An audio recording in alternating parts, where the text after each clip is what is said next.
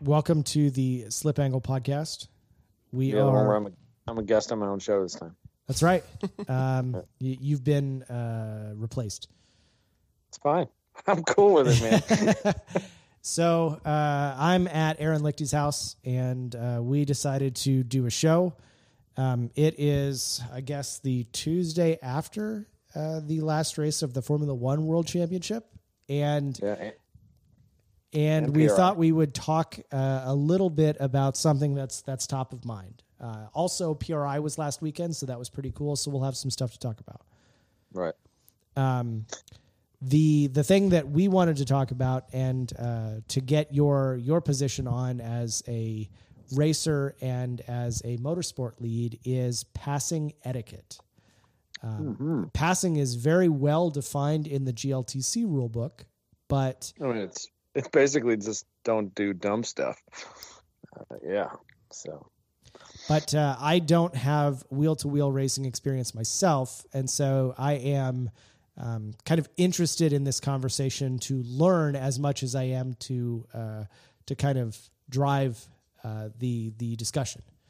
And so so, I'm not. I, I watched a little bit of video and like a couple of breakdowns about it, but I didn't watch the actual race. What? Uh, and I'm sure a bunch of listeners don't follow F1 super close. What was the actual drama all about?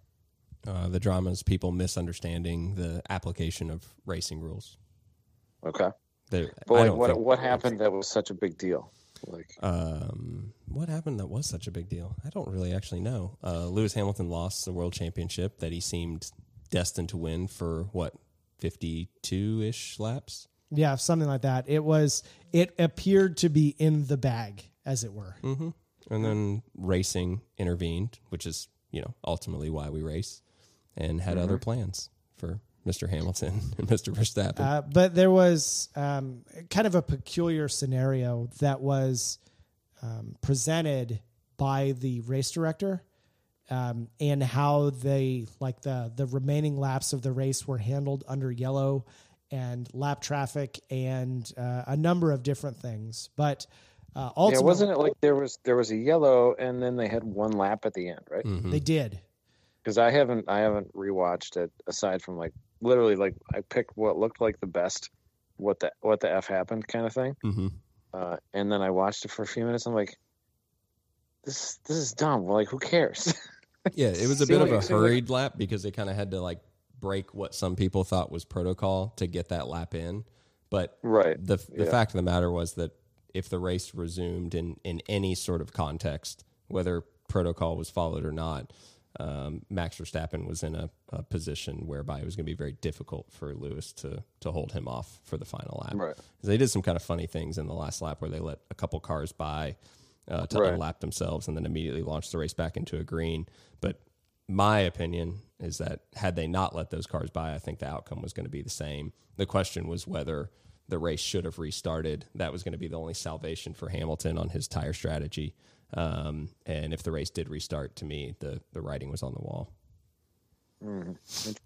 but uh, uh, personal affiliations and interests aside, uh, there have been a number of racing in- incidents this year uh, uh, in the battle between Hamilton and Verstappen. Uh, because the championship was highly contested uh, and the caliber of driving, I think, between the two was very good. Um, sure. But because it was such a tight battle, uh, we saw some incidents of um, passing etiquette that you know perhaps we don't see in club racing, but maybe we w- we would like to talk about. We saw a lot of incidents that um, grid life drivers commentated on publicly via their you know social media channels and seemed to have passionate opinions about at least some. yeah I saw some of that stuff like yeah, I guess a little bit of the question would be whether the the driver um, having those opinions is able to maybe distinguish between uh, Max Verstappen and Lewis Hamilton's um, you know standards um, and situations and and the type of situations that we have on a club race weekend. I think I think they are. Um, but it definitely, obviously, we have a different standard for what we expect out of drivers on a Formula One weekend versus a, a GLTC weekend. So uh, a- as like an outsider looking in at Formula One, just like via what my friends complain about, because I don't actually, I don't actually like follow it much. I just started I just got into like uh, Drive to Survive a little bit, but that's more like the soap opera drama stuff Mhm. and not actually the racing. Yeah.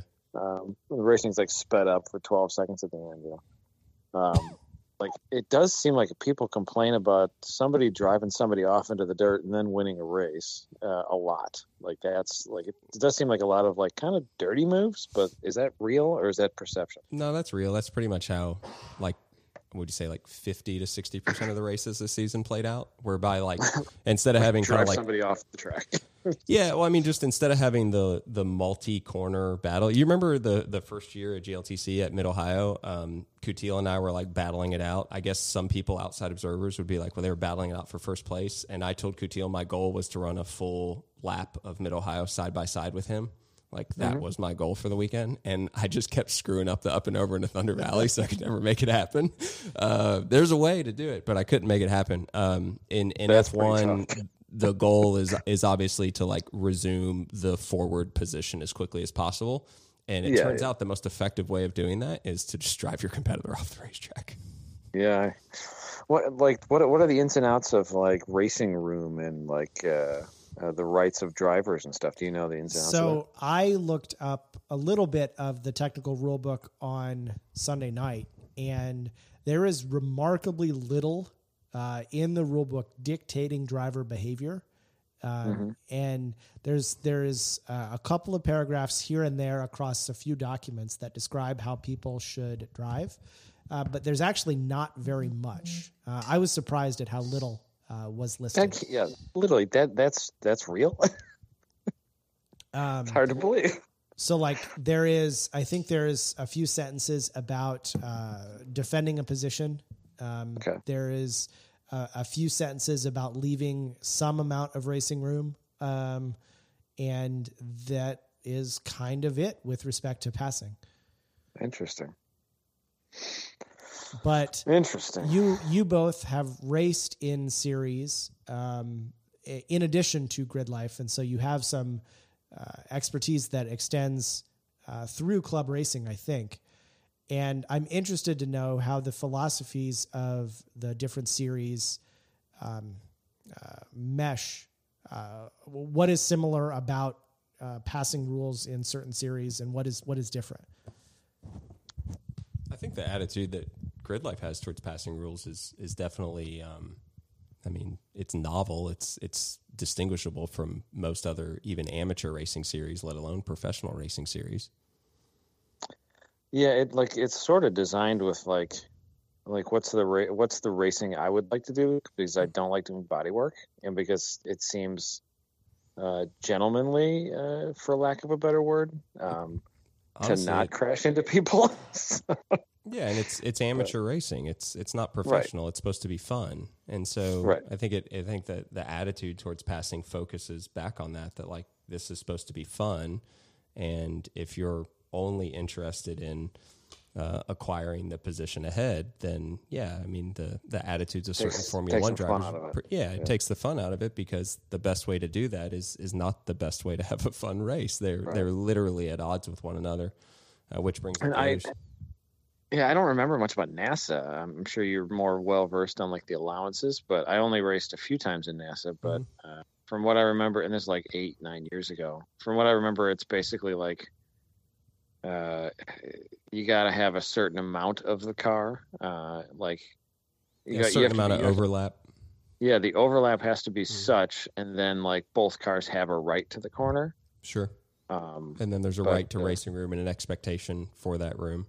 Yeah, and isn't the racing room right like ninety percent of the car in some of the class? Like different classes have different amounts of Yeah, racing room that are required. Yeah, I don't want to misquote the NASA GCR, but I know it, either NASA or SCCA had one that was always kind of like, uh, you know, it, it often quoted, um, you know, for uh, offering three quarters of, of a car Yeah, racing room, which, which is certainly And then like the, the GTS series or something was like ninety percent or one hundred and ten percent. those cars are more expensive, so we're going to want that extra fifteen percent.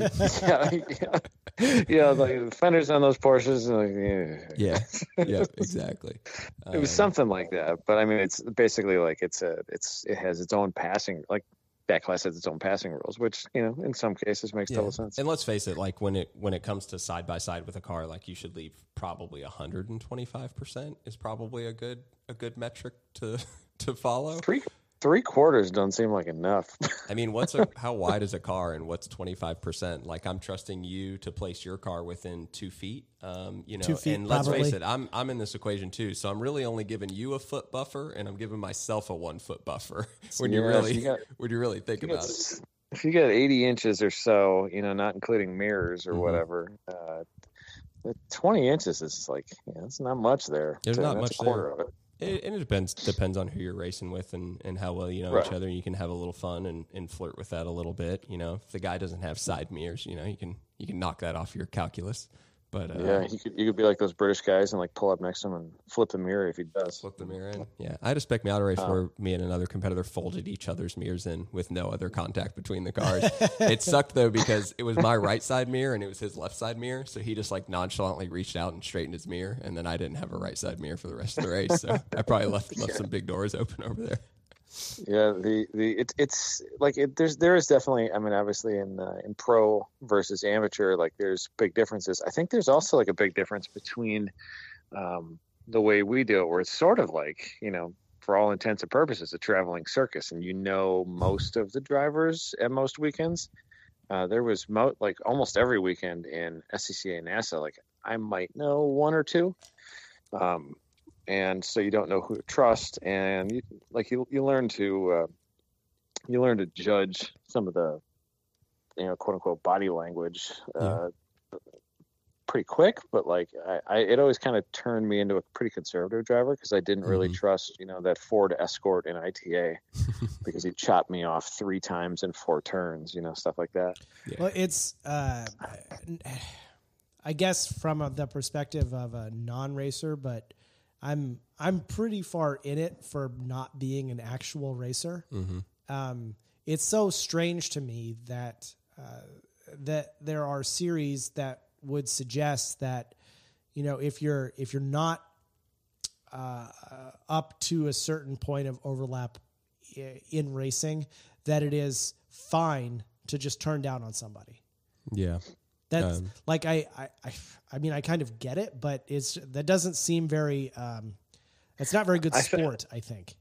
I think it's mainly written from the perspective of figuring it out on the other end for the race director. Like the race director's like, you know, it's an it's an arbitrary like point or not arbitrary, but it's like a uh it's it's a point that gives it to to to driver A or driver B. So like, that some determination can be made in like a post race evaluative.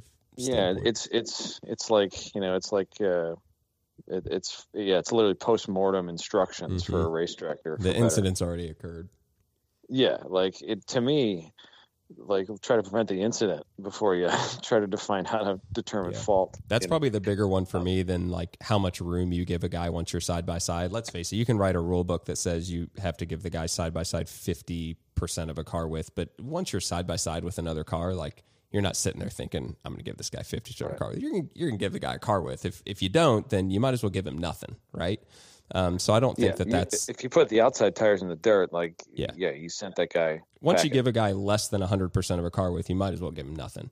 And so, Exactly. really, what comes down to is are you going to leave them a lane or are you not? And the determining factor of that is is how you how you score, how you judge the proximity of a car to you, and whether that merits leaving them a lane. And that's the big thing. Where is what Abe's already alluded to, and that's the overlap. Um, at Right. what point should you give racing room or give a lane, one car width, 0.9 car widths, 1.2 car widths, whatever it will be? At what point are you obliged to modify your line as the forward car and leave space for that car to try to execute that maneuver? Right? right yeah and that that varies you know like a lot of series don't have a requirement for like where that point starts you know um A lot of them, I think, do, but it's it's such well, the- it's almost judgment of- unrealistic. of, such yeah the judgment of such is also hard to hmm oh.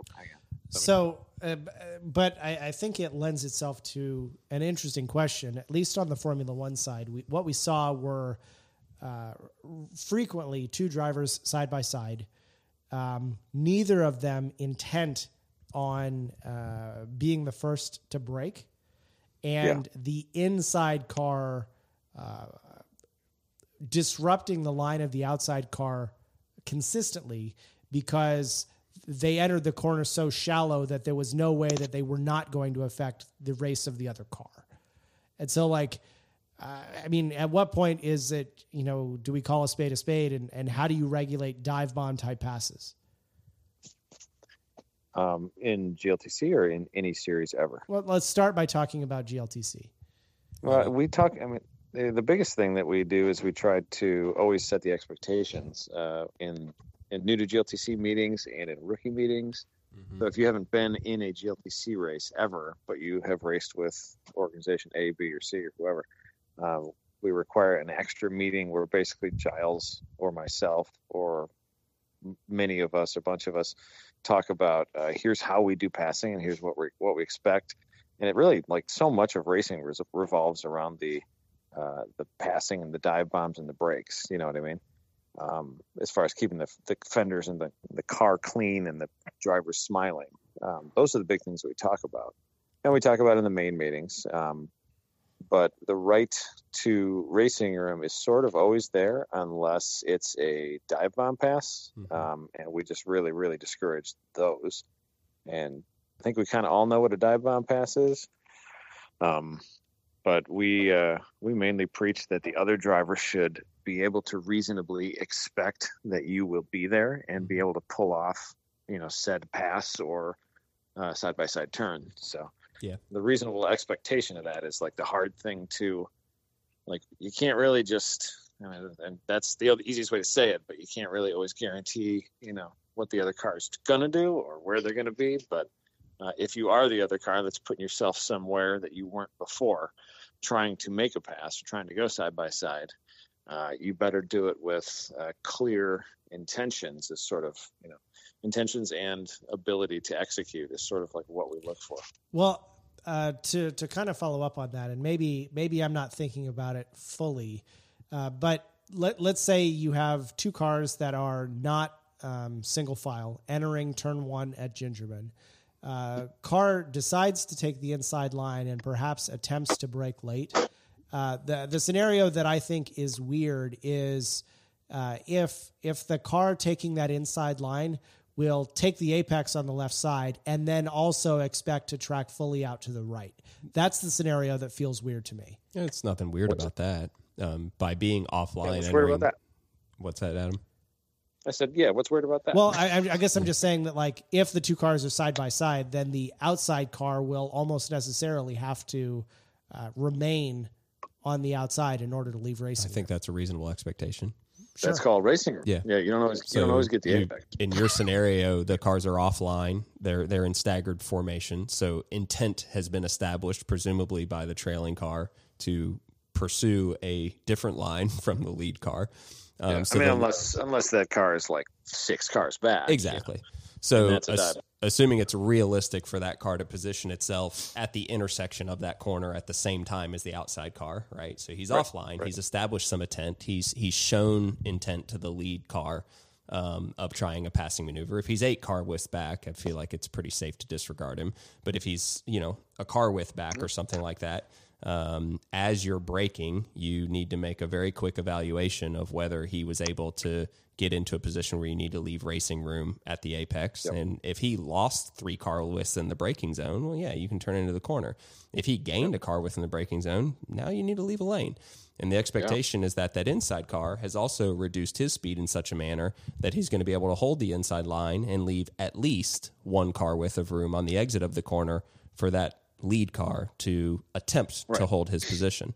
Um, that's that's how that one plays out. Well, I, maybe That's- maybe that's what I was trying to say. Like if you take That's the sorta inside every line, the expectation is that you remain on the inside line through the corner. Yes. i mean yeah you or or or you leave just enough on the outside for your new friend Yeah.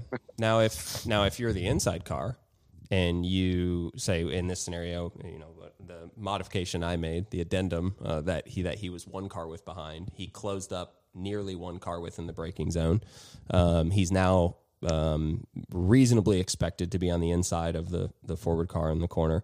Um, now, if he outbroke the lead car by say four car widths, and now he's two three car widths ahead.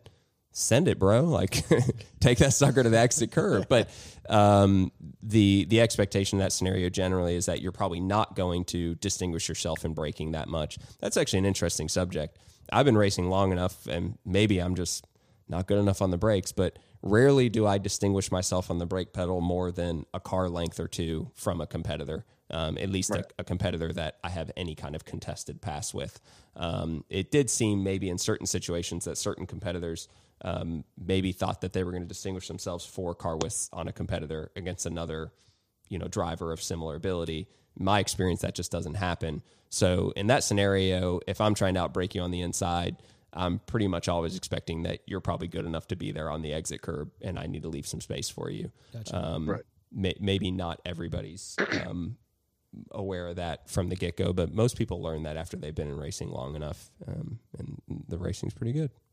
Yeah, and the big thing you're trying to discourage, you know, is the dive bomb. Like, uh, stuff it in so hard, and you're going to need more track, you know, off to the outside than even exists, or you're going to have to use that that car that you are getting inside of to make that turn. Yep. Um, like the you know, it two cars two cars can go through a turn pretty fast, but usually there's contact in between if uh, if one of them comes in too hot, you know. Yep. Um, but I mean, you can probably at in the average, I would imagine like your actual min speed is mm-hmm. like 98% with two cars versus one car, like you're you're not talking like a big drop in actual pace. Yeah, it depends on the corner on certain tracks. Like uh, my yeah. favorites, I shouldn't even say this on. I don't know how many listeners you have your show that race GLTC, but like all the guys going too wide through turn 14 at Road America. Man, that's a long straightaway with a hell of a hill at the beginning of it. Like if I was gonna pick a place to go too wide, that wouldn't be it. I feel like every race I'm in at Road America, every lap, the cars in front of me are going too wide through 14 and I'm like, yeah, that, that, that whole like the everything leading up to it is like so easy to go too wide mm-hmm. comparably. Yeah. yeah. Well, yeah, that's that's not that's the one you want every MPH. Yeah, that's a last lap move only on on that corner. Like it's best yeah. to just tuck, lift, and grab that that draft from what 60 miles an hour to 130 miles an hour. Like, yeah, I think we know who's going to end up ahead on on that one. But the yeah. the thing we if we're really talking about passing etiquette in, in a way for for people that um, that maybe are less experienced with this, we've we've touched on it and we moved away from it for a moment. Was at what point is it reasonable to expect to need to leave racing room? And that's one of those things where in most other rule books, it's a certain measure of overlap, and and that's difficult. Um, that's a difficult standard to to rule on because there's so many scenarios where overlap is just not a good measure. And so you mentioned, you know, reasonable expectation that they are going to attempt or could attempt a passing maneuver and get their car there. And I think some people listening that have some wheel to wheel experience might be thinking, well, hell, when you're in a single file line with five other cars, that would mean you'd have to leave the door open for every single corner. But if the car behind you stays in line with you, then you know that they're they're staying in line and they're intelligent right. about keeping the race tight and waiting later to make their move. But the second that car departs from the line, you you have to reasonably expect that they could stick their nose in there. So I don't I don't need two three feet of overlap um, to leave room. I just need the expectation that it's possible for them to get even one inch of overlap, and then I need to leave the lane. Um, yeah, it, some of that is some of that probably is tactics as well. Like just mm-hmm. sticking your nose out to get a little bit of fresh air might be enough to get that person to slow down and let you next to them. Sure. Um, There's nothing but, that says uh, the outside car has to slow down, though. They're just leaving a no, lane. I know. It doesn't mean they're I rolling know. out the red carpet. Yep, but I've you know I've I've passed a bunch of people just by nose to tail for two laps, and mm-hmm. then I then you look one way and and they they panic just a little bit, mm-hmm. and uh, and they sometimes they even drive themselves into the dirt because they left too way too much room. Yeah. Know? Um, Everything but, about this story is believable, except for the fact that you began with "I passed a bunch of people." Dude, I've done a ton of races. Come on, I might not be I might not be the shoe in GLTC, but I I have inadequate equipment and lack of brain power weekend of. Come on.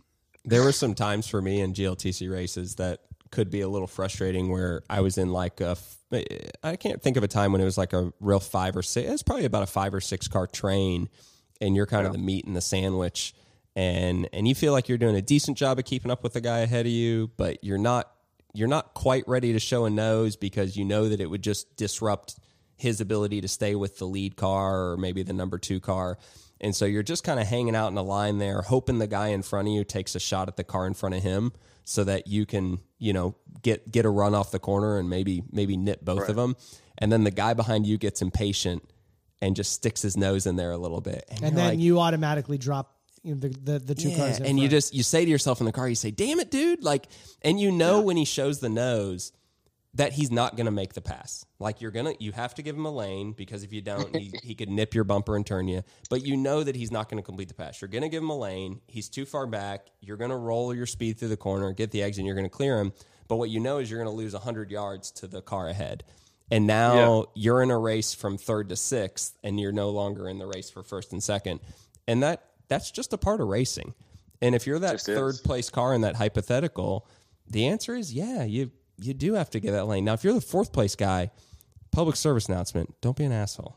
You're screwing things up for everybody. Just stay Just in line. wait. Somebody, Good wait shit might happen. front to, yeah, wait But- for somebody up front to make a mistake or something. Yep. Let's work on this last lap. know? Yes, but if that guy does it, yeah, you you got to open it up because if you don't, you're going to end up getting turned. You're going to have to do body work, and you're going to finish Then it's over. dead freaking last. Um, so that's that's that's just the way it goes sometimes. Yeah. Well, you should just uh, race like me. Just start from the back and pick off all the nerds. You, can be the guy showing the nose all race long. That's how you get all those passes, huh? Uh, well, yeah, yeah, that's not it's not far off. yeah. yeah. It's hard for them to really counter the pass when you're like dropping oil in front of them too, right? Hey, that was just a that was just this season, man. Not anymore. That motor's long gone. It wasn't dropping oil. It was coming out the exhaust. Mosquito killer. it was yeah. It was the uh, the spy. It was like you know the spy tool. Texas thanks you for your service. Yeah. No more mosquitoes over there in March over at Dakota. You know what I mean? So uh, we've talked at length about passing. The other thing that's timely now is PRI. Um, I uh, I did not attend the show or had not really planned on attending the show, and ended up watching the live stream from the State of the Grid event uh, at the uh, what do you call it? The one of the meeting rooms, and I was doing work from my house while watching that, and I was like, well, maybe I should just go. And uh, Yeah, Abe was texting me, and Rebecca, I guess, must have had the phone sort of with my phone in the periphery, and he's like, "I can see you texting me back." And it was like, you know, inches away from my phone. There's, I think, probably a hundred people watching the live feed, and Adam and I are having a conversation, and his phone is in the camera frame. That's great. yeah, Um, Yeah, but that's I went up, and I didn't really see much of any of the show. I've been to the show a number of years, but Aaron, you attended as well Mm-hmm. uh, for the winning formula. If the winning formula goes to that show, uh, what do what do they aim to do? Uh, not work for a day, yeah. which is what most of the guys aim to do uh, when they go up there for the day. Um, yeah. no, I, I think thirds, three quarters of the audience there. Yeah, I mean, I think for for me um, and for a lot of the guys, I think it's just a, a fun day to get away from the shop and relax a little bit. Um, obviously, there's tons of cool eye candy up there, so there's like a certain um, you know amusement to it in general. Um, for me, I normally have um, people that I want to speak to, people that we bounce emails back and forth before and say, hey, let's get together and talk. And then uh, I usually get up there and I don't want to annoy them, so I just resume the conversation via email on Monday. I'm pretty sure that's how it goes for most people. like I didn't say a word to Adam the whole time I was up there. No, I was like, I, was like, I don't want to annoy that guy. He looks busy, for a man. Second, Yeah, Wait for a second, and then off you went. Never found you again. yeah, exactly. Um, but uh, honestly, the things I do at um, at PRI, I fondle every single driving suit that I can find, looking Hmm. for the thinnest driving suit possible. Um, that's something I do every year. I sit in every racing seat ever, um, like like idea. as if I'm going to change the seat in any of my cars.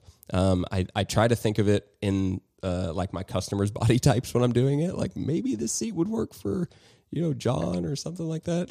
Um, but just an opportunity to check out equipment and stuff like that. Um, that's what it mostly is. Things that's that would that's- otherwise be hard to check. Yeah, you can sit in 50 seats if you want to. I mean, probably more than that on a given day. Probably hundred. Yeah, Yeah, that's, 100. That's really that's that's a super smart uh, objective to like that most people wouldn't think about because yeah, where do you sit in so much stuff unless you have some kind of crazy dealer local to you? So, Yeah. Um, there's tons of products up there too that like I mean obviously that's why a lot of those companies are there where um, I've never even heard of them before. Um, I like to think I've heard of most stuff, but if you really get off the you know the kind of main drag and get into some of the smaller booths, um, Yeah. you know some of the um, you know the the less mainstream kind of um, service providers in motorsports, you realize how many companies it takes to make and design some of these products. It's it's pretty incredible. right. Yeah, there's even like you know casting companies there, extruders, Coating companies. Um, Yeah, I talked to a couple of coating companies. Like, just there's a lot of interesting new tech all the time, and yeah. that's one of the places that that it exists. There's there's you know race control stuff and uh, aids for you know racing promoters and sanctioning bodies and Yeah, if you ever wanted to know where to get an airbrushed like fan T-shirt, like you ever see the like NASCAR like Geoff Bodine airbrush T-shirt, like you probably don't know somebody that does that. I know three people that do that now. And if you don't think there's going to be an Emil Tab airbrush T-shirt on the grid next year, you got another thing coming. dude, uh, we we even talked to the motorsports division of Fifth Third Bank because they were there. I bank with Fifth Third. They're terrible. I would not advise uh, relationship. Well, they've they've got a like uh, you know Vaughn Gittin Jr. just bought a NASCAR shop. Guess who helped him buy it? Like Damn. that's hard to buy. that is hard to buy. Yeah, same thing with uh, with um, Adam LZ bought a crazy compound that like nobody should be able to not pay cash for. Hmm. And it, they figured out how to make it happen. So Now you got just because of like it like it interesting because of you know social media presence and, and racing aspirations, but they've got an actual little bank partner group for that. So Very it's cool. weird. Um, I mean, for for the, the show for us, like historically, it's kind of been the same as what you have said, where Mhm. we're kind of talking to talking to applicable partners and uh, um previous partners and current partners and stuff like companies that help Grid Life exist because entry fees basically pay for the event, maybe, and then the partners pay for the company to exist. So, um, but this year we had a booth and they gave us like the most killer spot It was cool. it was it was like the best spot, and uh, right across from PRI. Um, but uh, yeah, a lot of talking. Uh, we got sought out by a lot of companies, which was like uh, kind of uh, unexpected. Yeah. uh, it was it was it was wildly uh, busy, and we got a lot of emails in the general email. We got a lot of individual emails. Uh, everybody that was working the booth, and so we saw a lot of people that like we've never met, but like knew online, and they stopped by the booth and did some sim racing, or kid did some sim racing. Um, you know, people like the president of Indy Motor Speedway, you know, stuff Mhm. like that. So Mm, I like the sound of that. yeah, it's kind of weird. So, uh, a, a bit of history to anyone on the show and and to uh, Aaron. Uh, I went to a private event at IMS. It was like a track day uh, led by Auto Interests and our boy Ed CZ. And uh, I met Doug Boles um, in the control room and just talked to him about grid life for a minute and handed him my card. I sent him a note afterward. He never got back to me, so I'm sad. Yeah, I hope never got back to you. I hope that he will in the future. Kick rocks, nerd. That's what he said.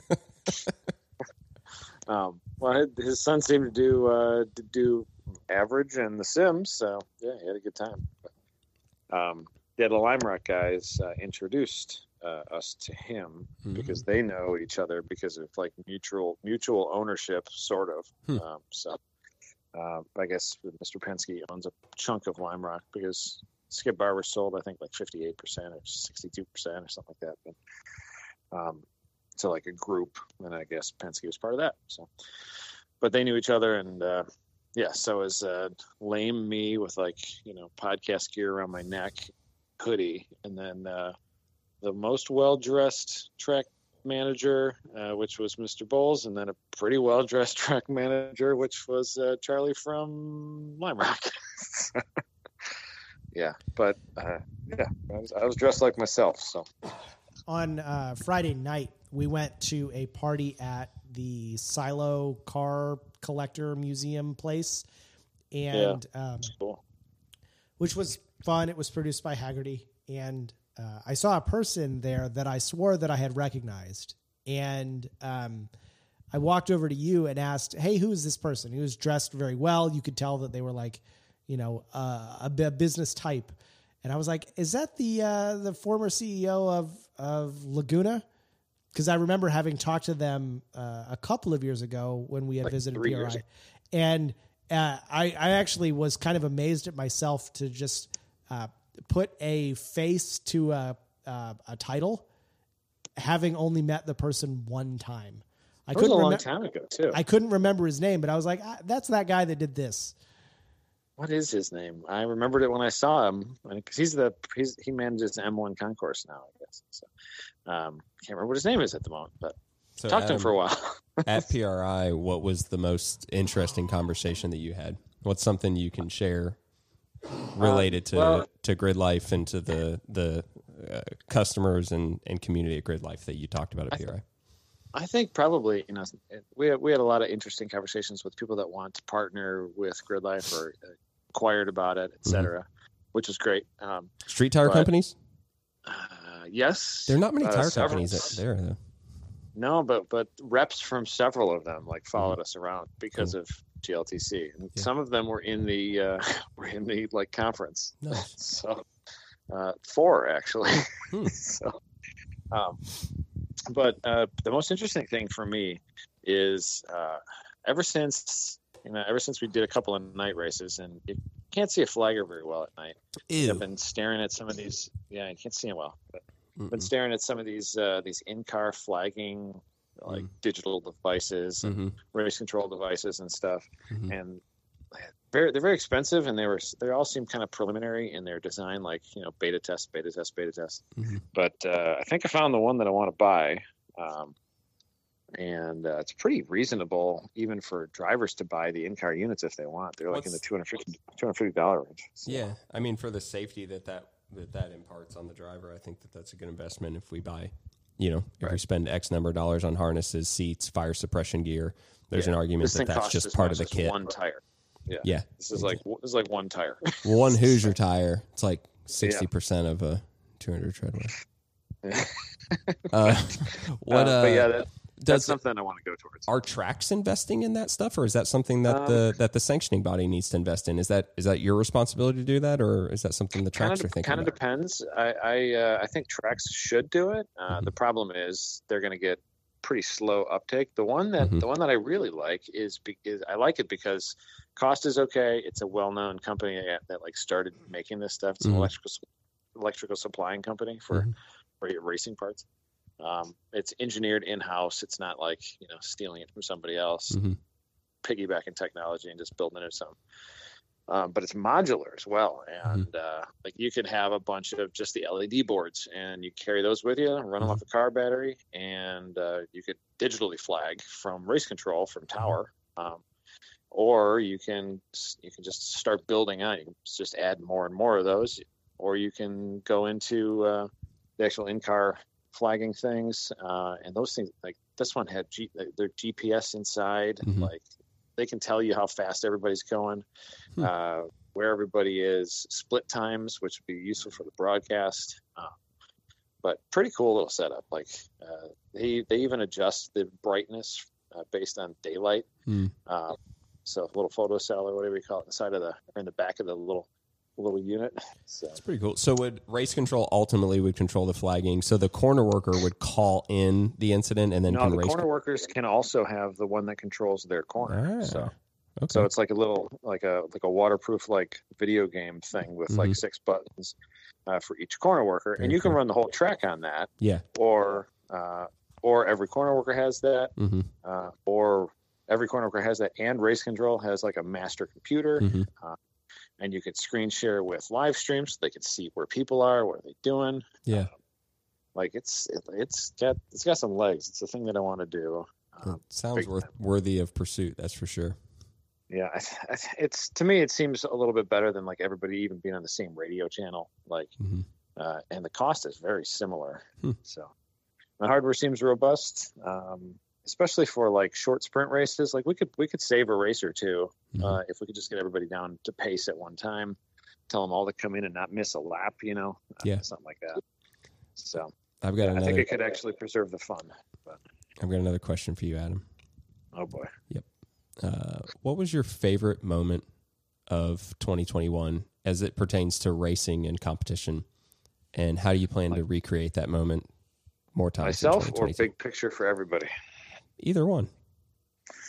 Uh, I didn't have a lot of favorite moments aside from Spec Fit fun, and I, I'll recreate that just by doing more Spec Fit with those boys. Yeah. So, uh, but I think in uh, in wheel to wheel space, I have to think about it. Um, I don't know right now. Did you have any yeah. moment where you like detected a hint of pride? Like where you're just like, this is awesome? Because I've talked to Oh, you a yeah, couple I mean- times and you're like sweating bullets. And then usually you're like, all right, that was pretty awesome. It's my natural state For sure. until uh, until like the the Tuesday after. But um, what was the best banger battle? Like I don't even remember right now. It's too many to think about. Um, COTA had some had some pretty okay racing if I remember, but I was Hmm. dicking around with my car and I don't remember it that well. Did you ever What watch a race race? start? Did you ever watch a race start at Road America from like, were you watching from the control tower or did you watch one from like the turn five area at all? No, I usually watch the race start from uh, from I'm in grid. So, So, I'm like, I just, Oh, I, dude. I'll interject here. Uh, that moment of this is pretty cool was uh, for four races at Road America. I'm standing next to the uh, the starter Mm-hmm. uh, on the bridge by Yeah. myself, and I I l- got to watch I don't know 55 cars Yeah. line up and pass uh, a green flag just completely underneath me, and I was like, not very many people get this point of view at Yeah. this race. especially in Road America. Yeah. and it, it just it felt really special. Yeah, I've watched some race Um, starts from turn five and like for, in other series because with GLTC I was I was running in all the races. Honestly, if my car broke, the first thing I would have done is just run to turn five to watch the racing from there. But it, it's just incredible to see the cars run down through that corner, like the sound off the walls, the Yeah. the challenge of a downhill braking zone when you're going 130 you know some odd miles an hour and then like the precision like everybody looks like they're about to crash and then nobody Yeah. does and you're like that's pretty cool I've watched uh, I've watched a couple of races, uh, SCCA runoffs from turn five. You know, Mhm. sitting in the bleachers. Yeah. Um, and yeah, a lot of people do crash there. Yeah, yeah. No, I don't, I don't know about any GLTC crashes. That's good. Uh, I mean, a couple of people like blow a braking zone. You just drive into the crap for a little while. But Mm-hmm. yeah, I can't pin I can't pinpoint the coolest. Probably actually one of the more fun races that I watched was the the, the no points race on Hmm. Sunday at Mid Ohio. I watched that one. Yeah, I, I wandered all around. I wandered like all the way around to where I could see Thunder Valley from the from the top side of the Mhm. carousel. Uh, and I had never been in those bleachers like that far down down that way. That was cool to watch. Yeah. Um, and it's probably one of the better spectating places to to be at Mid Ohio is right at the bridge, um, where you can see like if you stand on the straightaway side of the bridge. Um, you can see obviously basically the downhill run towards China Beach. You Mhm. can you can turn to your right and see most of Madness and stuff. Uh, but you can also just like quick like walk over the road and see the whole other side, like the front straight. Yeah. Uh, it's not a bad spot. You get a just with slight movement, you can see a lot of a race there. Yeah. Um, and you can see the kind of the cool one of the more one of like the more cool views is when the cars pop out from under the bridge and the, and they're you can see like the visible slip angle of the cars as they approach turn one Yeah. in Mid Ohio. Like it's a fun place to actually just watch cars race. That is a cool Uh, spot. I think one of my coolest memories from last year uh, that I would love to see recreated was uh, the qualifying at Mid Ohio. Um, Absolutely, and that, like- was a freaking good one. it was nuts. like I literally, uh, so I I went out and I have like a kind of a, a script for how I want qualifying to go, right? And I'm I'm like pretty disciplined about going through it. Like I have a way I warm up the car. I have what I call like a banker lap, and then I have a flyer that I put in where I like you know try to push myself outside of my comfort zone. I usually pick like one or two corners to just try to push a little bit and find a couple tenths. I went in and did you know did my banker was reasonably happy with it. Was maybe like a tenth or two off of it.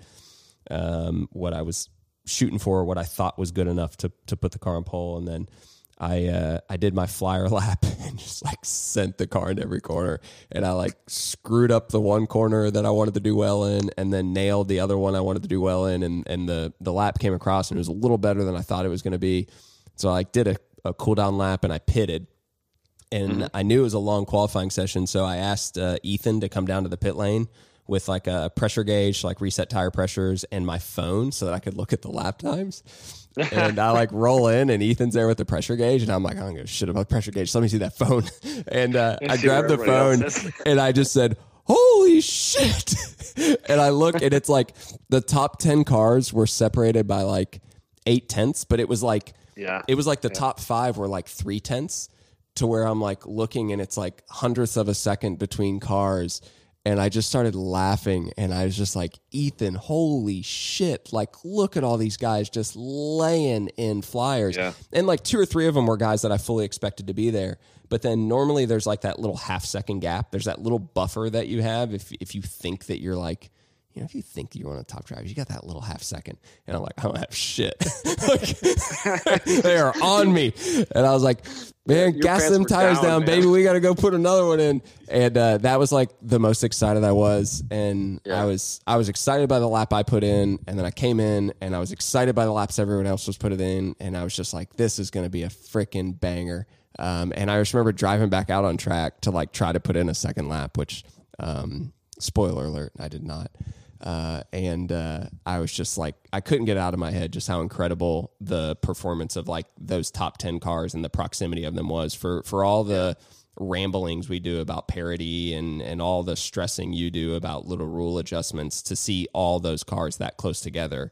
Uh, I was like, Yeah. that. I mean, That, That's that's that's, the thing. That's literally the moment. I'm I'm thinking li- like there was one time, and literally I was thinking like Houghton is blowing my phone up about how awesome things were. What was that one? And it was uh, so at the beginning of that, like we had, I think we had 25 minutes allotted or something like that. It was like going to be a little bit longer session, and I had radioed to Gary who was managing. Um, he was basically the clerk of the course, so he's Yeah. managing like the when the checker flag goes. And I said, Gary, give him extra time. I'll fix it later. And uh, and like I, ga- I, I basically gave everybody five extra minutes. That was the thought, you screwed and me. just to well, just to see if anything cool happened, and also and also like if if something stupid happened, then we'd have an extra five minutes to fix it. So if we got to go tow five K Miatas, you know, out of the How out of the dare pits. Well, weren't you in? You were in a K Miata. or were you Throttle body Cayman? I issues. can't. I was in the Cayman that weekend. Um, but uh, yeah, so I told him to make it a little bit longer and just to see what happened. And then like right at the end, like it kept like the the times kept changing. And it- Yeah, my like time the top got- ten danced around. My time got pipped. So, so did you, was- where did you end up? I when I came into the pits with Ethan, I was on pole after everybody had done their first runs, and I knew that I'd given everything I had basically, and uh, and then uh, Coutinho just put in like a freaking ridiculous lap, and Tom did what Tom does, and uh, I think I ended up like maybe two tenths off pole or something like that. But I went out. I went out on a. yeah. Um, I went out for another lap, and I actually had kind of resolved to myself that like instead of pushing for my like second lap that I was actually just gonna kind of like try to tidy it up. And I was kind of convinced that what I gained pushing I'd lost in the the one blown corner, and I was like, you know what, I think I can just like refine that a little bit and clean it up, and I don't really need to drive that hard. I just need to just kind of find the edge. And so I went out and I put together something that was like pretty decent. And I was entering turn 12 and I was like 0.15 up on my prior lap, which is not enough for pole. I think it would have put me second. I obviously don't know that in the time. I was like 0.15 up. And uh, I didn't know that you were going to extend the session. And I, uh, I fuel starved going into turn 13. Oh, It wouldn't have made much of it. It wouldn't have made much of a difference. But uh, so I could put, put it made for it made for an awesome an awesome qualifying session. I was pretty That- happy with the That the was result. a good weekend. Big, like big picture. I remember that weekend being pretty solid. You know what though? I, I feel like the weekend at Mid Ohio is always good. It is. It's one of the like most. I, I hate to use like a cliche word, but it's like a very dynamic racetrack. And what I mean by that is Right. like there's a section where the um, the lighter, better handling cars do well, and there's a section where the better braking cars do well, and there's a section where the uh, better straight line cars do well.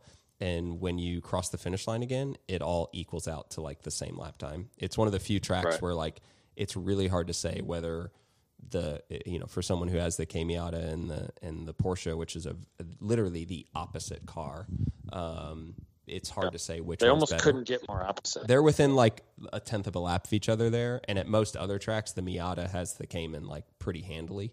Um, and so that's just one of those tracks where it doesn't matter what car you bring. If you drive it well, the racing's going to be good, and that's wh- I think that's why we had the qualifying that we did there.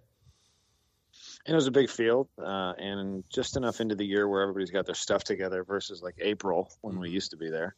Um, and uh, thankfully, like we we were able to secure the same, which al- it's like one of the best weekends of the year. Yeah, Um, if I think it's been the IndyCar weekend several times, the early August weekend. Yeah. Um, so yeah, I work. We're kind of uh, on the heels of IndyCar. Hopefully, they don't boot us off, but we got that same weekend again, which is good. So I would go And to I love that. twice a season if I could. Yeah, if I can get the dates, I do it too. I, It I love make it feel that. less special if it were on the schedule twice. Yeah, it's it's easier to go to Gingerman twice, but we're only going to Gingerman once this year. I know. Next year, Jared will be happy. Um, well, some people will be happy. A lot of people actually probably won't. Yeah. But we're gonna we're gonna try a few new tracks. You know, uh, you can only do so many events. But Well, Um, people I who say we're only going one time forget about Honda Meet, right? Like, and they'll probably Yeah. forget about Track Day Picnic and and and Taco Track Day and yeah.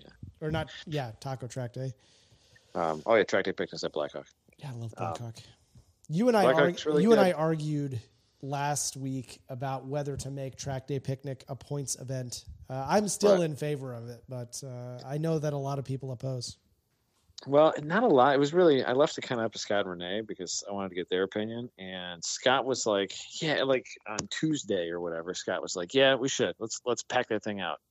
Uh, and then I was like, "Yeah, let's do that." And then uh, I then I, I slept on it for a while, or a couple days, and like Renee all of a sudden was like, "No, let's leave it alone. It's perfect," because it's like a perfect weekend, you know. Um, and then I thought, yeah, let's let's not do that. Let's leave it alone because it's perfect. so um, I don't think it needs that. Like 20 cars is fine. It sounds to me It's like it would go against the whole ethos of the event. Right, right. Like it doesn't it doesn't need to be uh, it doesn't need to be the same as everything else. There is something kind of there's something different and fun about that track, and I do It's pure. I like yeah, I like doing it without like we don't even use A and B transponders. Like Mhm. it's photo finish. I like it feels old. Like the place is like a nice, nice place, but it feels like it's it feels like you rolled into like 1968. I like the sound of that. Yeah, it's a really. have you ever driven it's there? I place. haven't. Emil's been to that event and he raves about it. He loves it. You should go. Dude, it's Yeah. the track is good. Like and the the barbecue and the the hangs and like it's Mm. just a nice place to you rent an RV or sleep in your trailer and you wake up. It's like the it's always the nicest places to wake up. And you wander around and you walk the infield. It's an infield paddock track. Uh, you wander around, you walk, and you see everybody's cool like campsites in the woods, and and have a coffee. The food's good there. Uh, we always throw a big party on Saturday night. Like it's it's good. place is good. That'd be a good track for me to like not bring a GLTC car to, like bring the V8 Miata or something, just Br- to like bring force V8 me out of my shell a little bit. Yeah. Actually, bring bring like that little prototype thing you got. The That'd. Tiga. Yeah. If Yeah. you brought your whatever, what's your thing called? Uh, let's see, Fraser. You have. We all have things. You have a Fraser Yeah. thing. I have a Tiga thing. Yeah. If you brought Well, the Fraser, I would bring the Tiga, and Emil would bring the the the uh the Tab Creation, his Lotus, Yeah, that's the seven. the seven. If we Um, brought those three cars, that would be really fun. That that was the place that I blew up my Fraser the first time. First time I had it on track. So. Maybe maybe not then. no, it's a really it's and it's a lower speed too. So I I wouldn't even really really need to re-gear it for that place probably. You have it back in your possession, right? Uh, Ish. Yeah. I mean, just don't. But it's it's in the it's in the trailer and it might be mine. Yeah. don't tell anybody else that I live with. I see. Yeah, it uh, it was too good of a deal to not purchase for an investment. you know? Sure, sure. Well, just uh, if you ever need money, you can sell five transmissions from the stockpile in your basement. Or you can talk to Fifth Third. It's true, man. Talk to Michael over at Fifth Third. Uh, I, I do have 27 L3 Honda transmissions in my possession as well that I don't need. So How many engines are down there? Uh, I don't know. Let me walk over there and look. I'm in the basement right now. I think there's four engines down here. I mean, they're all like pieces of this and that. But yeah, I got problems, man. yeah, there's four engines, five engines in here, and a crank. You've, you've got. I don't a, even like building engines anymore. That's the problem. you've got an illness. For sure. Yeah, I had an illness. I'm trying to recover. Are you going to take your uh, Civic to COTA? Uh, that's the hope and plan. Yes, if everything goes well in the dyno and the fab work's done, I'm like in assembly stage.